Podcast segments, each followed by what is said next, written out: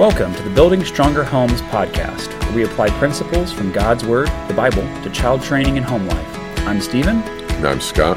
We are Bible teachers in Harrisburg, Pennsylvania, and we're excited to get into God's Word and apply it in our homes. All right, well, um, welcome to the first episode of this new podcast.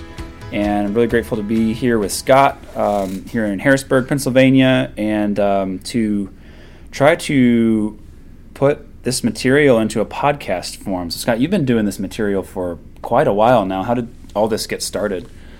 In its present form, it kind of started in East Europe. Um, oh, cool. A lot of the after the Berlin Wall came down, uh, a lot of the new converts over there were young, and then they started getting married. And uh, my brother organized some lectures on the the home, and he asked me to do uh, uh, lessons on child training. And so I've done the series, and then several times in Europe and most of the states east of the Mississippi and some of the states west of the Mississippi. Uh, so it's kind of since the uh, early to mid 90s, I guess. But the first time I was asked to teach on home and child training, I was like 21 or 22. Yeah. I was not married. I didn't have any kids. I was asked to go over this church and teach on that. I got on the motorcycle, went over there and taught. And really, I said some of the same things then that I'm still saying now because I went to the book of Proverbs. Yeah. And sometimes people think that you have to have been married or had to have raised kids to know anything about what is needed, but the Bible tells us what is needed. And that's kind of fortunate because when we have our first kid, we have not had kids before. Yeah. And right. so it's just really valuable to go to the Word and see what it says. Yeah. Every principle, every, every parent starts from uh, no experience. Yeah. Which is really kind of amazing that God entrusts the raising of human children to other humans. like, yeah, it's really kind of a scary thing when you think about it. Um, but it's also kind of an appropriate thing. Like the things that we're learning and growing in, uh, we teach to our children, and it's amazing how much we learn from our children as we grow. Oh yeah, and it's such a blessing and such a responsibility. And one thing I'd like to mention going in is that because uh, sometimes when I go over this material, we go over mistakes that parents can make and you you can have a parent just feeling like, oh, I've done this wrong. Oh, I've done this. Well, children are pretty resilient, and when we're honest with our children and honest about our own mistakes and apologize for our own mistakes, that models for them what a godly man or a godly woman does. You don't pretend that you're perfect, but when you're messing up, as we all will sometimes, we we own up to that and decide, oh, I want to do better on that, and that's a huge lesson in and of itself for our kids. Yes, that's right. So as we kind of start this material, I figured we'd introduce ourselves just a little bit on this first episode. I'm Stephen Rouse, and um, Scott and I preach together here in Harrisburg, Pennsylvania. I'm also Scott's son-in-law, and so we worked together in Gettysburg for a while. And um, I married his daughter Brienne, and we have three girls, and so. Uh, I'm a parent and working on young child training at the moment is kind of the trenches that we're in right now. But Scott, uh, your background? Yeah, so we had Bertina and I had our first child in 1984, and our last child in 2004. We were blessed with uh, three boys, three girls, and so we still have one at home. So, uh, but he's no longer a minor. He just turned 18 uh, just this past month. So for the first time since 1984, we don't have a minor child in the wow, home. that is a lot of years of, uh, of parenting. So what the goal of doing this is to kind of take this material from the book of Proverbs, from the Bible. Uh, yes. obviously, we're approaching parenting from a, a biblical perspective. We believe that the Bible is God's word and that it gives us timeless wisdom to apply to our lives. And so that's going to be the, kind of the perspective of this show is we're reading the Bible as God's word, applying it as God's truth. Um, and also wanting to make this available in a podcast format. So we're going to kind of do, you know, these episodes trying to uh, break this material down. So where do you want to start with all of this? Where do you usually start when you do this material? Well, I'd like to start with the question what kind of homes do our children need? Mm. And I want us to think about it culturally and also uh, within like uh, legally and, and, state laws and bureaucrats when they're placing children, like for adoption. They've got some states very, very, very strict rules about what kind of home the child needs to go in. Hmm. And unfortunately, sometimes those rules are kind of the opposite or, or not so relevant as to what children really need. Mm, yeah. uh, so we've got, I, I'll begin with this. I think today, too many times people spend more time and effort on planning the wedding than actually putting into the marriage. Oh yeah, sometimes there's thousands and thousands oh, yeah. of dollars, and everything has to be just right. You know, the the the the texture of this fabric has to be just this to exactly match that color over there, and this has everything has to be just right because we're trying to impress people and and show off. Mm-hmm. And I'm I'm not saying don't have a nice wedding, right? Don't plan your wedding, but if if you spent you know thirty five thousand dollars on your wedding, and three years later you're getting divorced something was upside down. Mm, yeah. And so what we're thinking about here is more putting the planning effort into how we're going to build a home. Yes. In order to bring children into this world and raise those children over a period of decades. Yes. To be able to serve the Lord and serve other people. And that's just a very different set of priorities than sometimes we go into marriage with. And of course, as with any marriage, we're going to be growing along the way. And uh, I've heard it said before that uh, getting married in some ways is like getting a phone call at three in the morning. You, you get the ring, and then you wake up. um, and uh, there's just certain things that you learn as you go yeah. uh, with marriage, and then also with parenting. Absolutely. Like you, you have a child, and then you're like, oh wow, this is what parenting is like. And I remember having yeah. my first child and um, bringing them home from the hospital and being like, whoa. It is, it is. it's like go. so amazing. You're looking at this little person. You've been waiting for nine months. And here they are. And like we're astounded. You're, you're looking at their little eyes and their little fingers and their little toes. And it's just like, and it's like, and you're entrusted with this child. Yeah. So let, let's start talking about now how priorities get misplaced. Sometimes I'll show a picture, I'll, I'll ask in the audience, uh, sometimes in a classroom setting or different things for people to imagine. Say there's a couple over here and they're you know newly married and they're out house shopping and maybe they're expecting their first child and he takes her he says oh something just came on the market and I'll show a picture of the log cabin that Abe Lincoln was born in, or maybe the next door neighbor log cabin. They're not quite sure. Uh, and imagine that, you know, your husband takes you there, and there's this dumpy looking one one room log cabin, no sewage system, no water. And of course, the average one would say, "There's a, I cannot bring my baby into the world in this house. This this absolutely will not do." And then I showed this really classical looking house with real nice lines and everything. That was John Wilkes Booth, John Wilkes Booth's house. Oh, and of course, the point is what we know how those guys turned out, and it wasn't because of the quality of house that they were raised in, like the quality of the building that they were yeah. Yeah. And that doesn't mean that I would recommend that you go out and find a house with no plumbing.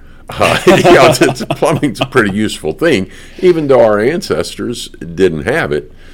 But like um, in some states, if you're going to adopt a child, you know the child has to have their own room. Uh, maybe they even have to have their own bathroom. Uh, there, there can't be in some states any lead paint underneath renovation and new paint.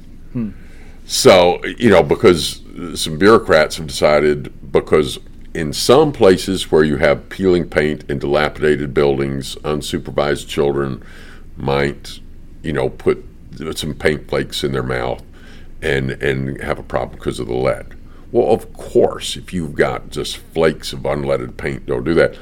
But all these rules that sometimes make it really hard. Oh, and of course, in some states, you cannot physically discipline the child. So the child has to have, say, X number of square feet, has to have this amount of privacy, can't be physically disciplined, can't have any lead paint in the home. And yet, you look around the nation today, and how do our young people seem to be doing? Yeah, there's some doing well, but by and large, uh, it's headed in a rough direction. Yeah, I saw some statistics recently that, and it's not if you need to see a therapist, see a therapist, but there is a huge, huge percentage of young people in this country that now need to see a therapist once a week. And what and a lot of them are being raised in broken homes, in homes where there's no parents there. And you know, it really doesn't matter how many square feet you have or how modern the house is if you don't have a relationship with mom and dad and you you don't have security and you don't know they love you and you're not being trained and raised right mm-hmm. you're being left to the wolves no matter how nice the house is. Yeah and that's right. It's just children cannot raise themselves. Right. Uh, they need adult guidance. And though we're going to be imperfect in that we're going to make we're going to fail we're going to uh, you know make mistakes along the way. Absolutely. Children uh, it's amazing um, i think i've heard you made this point make this point before that it's amazing like in the animal kingdom how short uh, you know little bitty baby animals are yeah. with their parents. It's like a few days a few weeks and then humans it's like whoa there's this long developmental period where the child is growing and developing and needing a lot of guidance um, all along the way. And so God intends, I mean, even the way He designed humanity to say, hey, we need tra- training for all these years. Yeah, a, a, robin will peck its way out of an egg, and within two or three weeks or so, it's it's out of the nest, and then eventually doesn't see its parents anymore. Uh, a cat, you know, after some weeks, it a lot of cats never saw a daddy cat, mm-hmm. but they, they don't need mama cat that long. But I was impressed one time. We had a stray cat show up at the house, and one night it was kind of pawing at the door, and Bertine said, I think it's going to have babies. So I put a box outside. Next morning, there's kittens in it. And I, I tell you, that mama cat took her job seriously.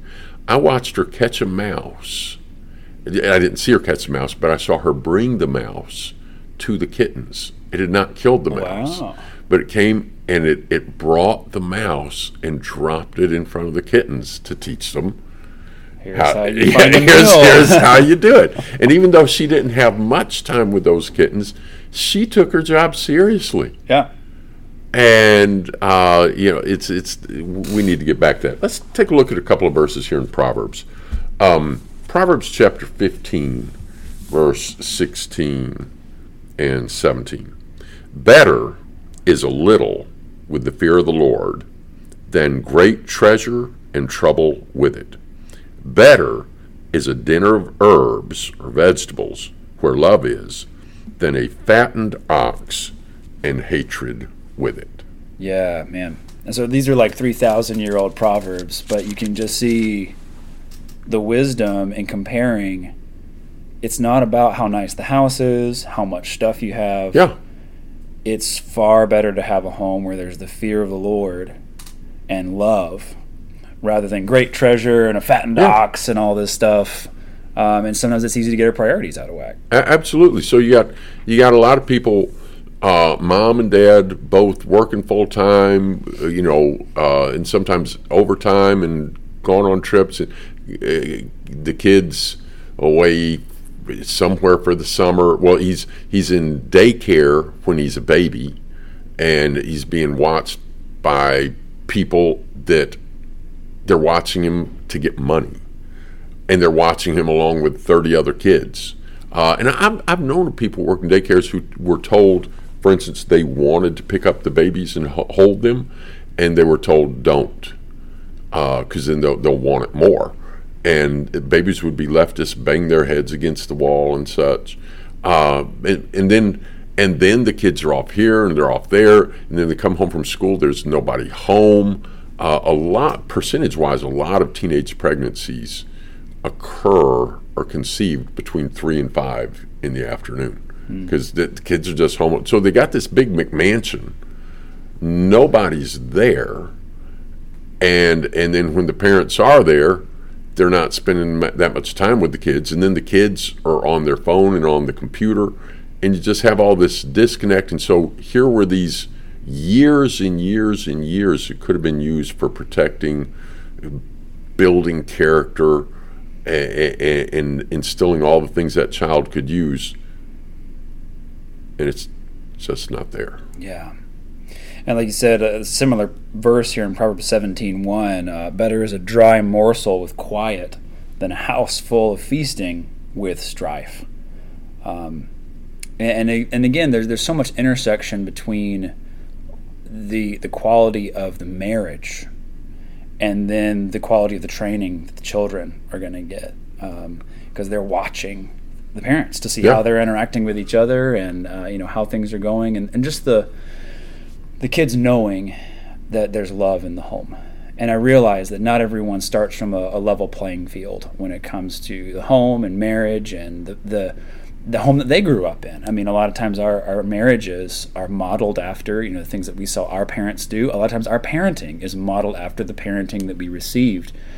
And some of us are at a disadvantage in that. And all of us can come to God's word, though, and see, okay, what are the principles that God has preserved for us um, in parenting and marriage that are going to give our children a better opportunity, maybe than we had growing up um, if you've been raised in a stable family, stable place, thank God for that. That's a huge blessing. But uh, there's a there's a song lyric that I like, um, and, it, and it asks, "Can we lend a better hand than the one that we've been dealt?" And I like that that principle, that thought of one of the things that Scripture equips us to do is to look at where we've come from and you know the home that we grew up in, and then to say, okay, how can I help the next generation to do better. Yeah, absolutely. Uh, and most everybody, if you look at your own parents, you can see things that you're really thankful for and that they did well. And you can also sometimes look and see here's something where they could have done better. If each generation takes the wisdom from the prior generation and fine tunes it, man, you can be getting better, but that's generally not the way life works. Sometimes we tend to think our parents didn't know anything. We get rebellious. We have bad attitudes. I had excellent parents. Uh, I I've made way too many mistakes in my life compared to what I should have done if I would have fully listened to my parents. Uh, but in in every family, if you go back a ways there's somebody that just ended a destructive cycle and decided I'm going to do it different. So sometimes some of the best parents come not from somebody who had excellent parents, although that's a huge advantage.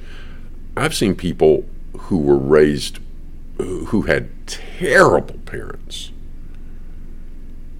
but they they've resolved and do wonderfully because they know what the terrible side is, and they're determined they're going to do different. Um, so, like uh, in, in, my ancestry, like my great grandfather was just a scoundrel. Uh, and I've seen the telegram of when somebody finally shot him and killed him, wow. and was not a great loss to society once he was gone. Um, and you know, if if you look back in your family tree, there's there there's you know, there's a bunch of adulterers and drunkards and, and abusers and different things. But then there are people that do. It's like the children of alcoholics. If you got an alcoholic, some of his kids are probably going to be alcoholics, but some of them are going to do what? Decide that is not what I'm going to give to my kids. Yeah, yeah. And so kudos to all those people out there who were raised in very difficult homes and maybe without a father or maybe an abusive father or horrible situations, but decided I'm going to be there for my family. Mm-hmm, that's right. And all of us are going to make mistakes as we parent, no matter how good of a upbringing yeah. we had. Yeah. And, and, one of the things that we'll see as we work through the scriptures on this is that God has high expectations for parents. He calls us to be responsible and to care about our children and to and to try to see really what, what should the priorities be.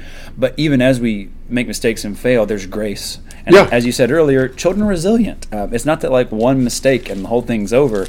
Um, is that we can we can grow, we can repent, and there's a parenting is a process, and I've certainly seen this. I mean, my oldest is six years old right now, and uh, we've learned some things in six years, and yeah. uh, we currently have a, a seven month old, and um, we're we're trying to learn as we go as we parent subsequent kids. Yeah, I have. I, I look back. I've made so many mistakes, uh, and have need to make so many apologies, but that's that's what we need to do when we've made mistakes is is own it up. I, most people know somebody at work or in the community or in their family that is quote never wrong. Mm. It's never their fault. They're never wrong. They're et cetera, et cetera. And we don't want our kids to be that when we grow up. When they see mom or dad realize, you know what, I I handled that wrong, and I'm really sorry. I should have listened to you, and I was in a bad mood, and I shouldn't have spoken to you that way. I'm sorry. It, it's not that the child's world is crushed because they thought, up until now, I thought dad was the perfect person. right. Now, he, he heard me using that grouchy voice, he saw me being impatient. Um, pretending it didn't happen ain't going to change anything, um, except teach him you don't apologize, you don't admit when you're wrong. Ah, uh, yeah. So you do own up to it, and he starts to, oh, that's what a man does. When a man's wrong, he does own up to it, mm-hmm. and he does apologize, and that helps mold the kind of man he's going to be. That's right. And again, all this comes back to those biblical principles of uh, repentance, humility, uh, learning to uh, admit when we're wrong. Let's let's look at some of these principles here. So let's start with Deuteronomy chapter six. Uh, this is uh, let's just start with verse four because it's the what Jesus says is the greatest commandment of all. Mm. Deuteronomy six verse four: Hear, O Israel, the Lord our God, the Lord is one. You shall love the Lord your God with all your heart, with all your soul, and with all your mind. And these words that I command you today shall be on your heart. And then what does it say next? You shall teach them diligently to your children, and shall talk of them when you sit in your house, and when you walk by the way, and when you lie down, and when you rise. You shall bind them as a sign on your hand, and they shall be as frontlets between your eyes. You shall write them on the doorposts of your house and on your gates. Yeah, it, it's raising children in the Lord doesn't mean you take them to church. It, includes that, but that's not raising your children in the Lord. This needs to be in the home. Uh, I appreciate that it says there, you know, the greatest command is to love the Lord your God with everything you've got. And then he says, first in verse 6, these th- words I command you shall be on your heart. And, you know, sometimes if we adopt the do as I say and not as I do mentality to parenting, it's not, doesn't work. And, and biblically it says, yeah. first you apply right. God's word to yourself. Right. And then teach them diligently to your children. Yeah. And then to children in Ephesians 6, it says, Children, Obey your parents in the Lord, for this is right. Honor your father and mother. And then in verse 4, it says, Fathers, Do not provoke your children to anger, but bring them up in the discipline and instruction of the Lord. Fathers, bring them up in the discipline and instruction of the Lord. Ephesians 6 4. And too often, what we do while we're getting that nice house and making more money and buying these toys and planning that expensive vacation to Disney World because we've been ignoring the kids all year and we need to make some quote family memories, you know, and then but oh, we we got to make sure we will get in some time and take them to church. I mean, just demographically, statistically, most people in this country grew up going to church, probably. That doesn't mean they're going now. Mm-hmm. And there, there's a lot of kids now that never darkened the door of the church, but their grandparents did. It has to be deeper than, oh, I took them to church.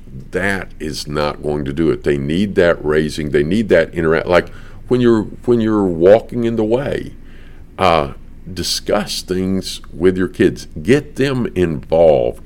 Ma- make it a home that. Well, what did Joshua say? For the rest of you, you know, if you don't want to serve God, you know, you can pick out what pagan idol you're going to serve. But as for me and for my house, we will serve the Lord. That's right. And, and you see that uh, it's fascinating in Scripture to see the passage of time and, and how different generations affect the next generation. Absolutely. And how every generation has to choose to serve the Lord. Every household. As for me and my house, we're going to serve the Lord. But it's interesting how you see, and you see this a lot in the book of Kings, uh, some really rotten kings had sons who rose above yeah. that. Yeah. And then some really good kings yeah. David, most notably, had some really rotten kids. And it's really fascinating to think about. There, there's a balance here of like individual accountability. God holds us all accountable for what the choices that we make. But we can also rise above where we've come from, or we can waste the advantage yes. that we've been given. Absolutely. Uh, in David, everybody's familiar with Absalom and what a terrible son he was, but also Adonijah. So mm-hmm. in, in First Kings chapter one, David is in his old age. He is about to die. Solomon is supposed to be the next king. David's getting close to death. And what does Adonijah do? Is he mourning that he's about to, you know, be separated from his father? Is he, you know, thinking, how can I you know, respect, you know, my father the king. No, here's what Adonijah does. He exalted himself and said, I'm going to be king. And without any mm-hmm. permission from David, he, he just gets himself chariots, horsemen, 50 men to run in front of him. And the next verse says, his father, I'm in uh, 1 Kings chapter 1, uh, verse uh, 6. His father had never at any time displeased him by asking, why have you done thus and so? Oh, wow. Yeah, I'd forgotten about that verse. Terrible parenting. That is rough. Just terrible parenting. And, uh, and by the way, things are not going to end up real well for Adonijah. Uh, let's take a look at Titus chapter 2. This is uh, uh, verse 1. As for you, this is Titus chapter 2. As for you, teach what accords with sound doctrine. And I want to pause for a second and mention this phrase generally, what do people think about when they hear the phrase sound doctrine? Uh, maybe the, the, organization of the church, you know, kind of some deep theological points. Yeah. So it's what we do at church or what we do with the money given to the church or what theology we teach. And sound doctrine just means healthy teaching. Uh, and sound doctrine should include those things, but it's not limited to those things. Um, and one of the ways to illustrate that is just in the teachings of Jesus, how much of it is about what we do on Sunday at church? Not a whole lot. Because that's not our entire week. So the, the Jesus and the Gospels and the prophets, they're talking about how we actually live and what goes on in our lives and in our homes. So listen to what Paul talks and calls sound doctrine. As for you, this is again Titus 2, verse 1. As for you, teach what accords with sound doctrine. Older men are to be what? Sober minded, dignified, self controlled, sound in faith, in love, and in steadfastness. Yeah, that's that's sound doctrine. That's daily character. Yeah, yeah. And steadfastness is going to include being reliable. Hmm. And as a father, you need to be reliable. You've got people depending on you. you, you they're depending on you financially, but it's got to go deeper than financial. Then, older women, likewise, are to be what? Reverent in behavior, not slanderers or slaves to much wine. They are to teach what is good, and so train the young women to love their husbands and children. Yeah, to love, so train the young women to love their husbands and children. We live in a world where a woman that's devoted to her family is often looked down on. Ah, uh, that's that's a beautiful thing.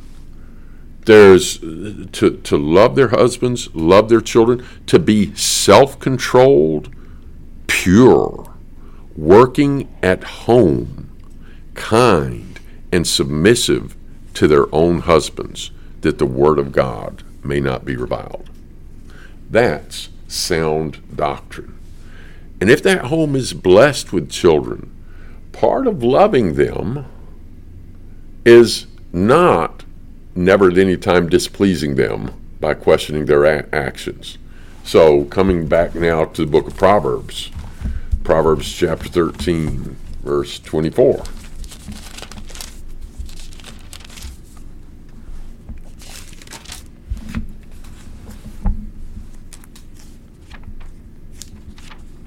Whoever spares the rod hates his son, but he who loves him is diligent to discipline.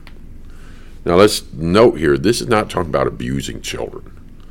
Uh, this the motive here is love. It's not I'm angry at the child. Uh, I'm going to get even with the child. Um, I'm going to take this out on the child. There's a lot of people that are in jail for child abuse, and a lot more people ought to be in jail. But biblical discipline here is you're correcting the child because you don't want them to end up being like Adonijah.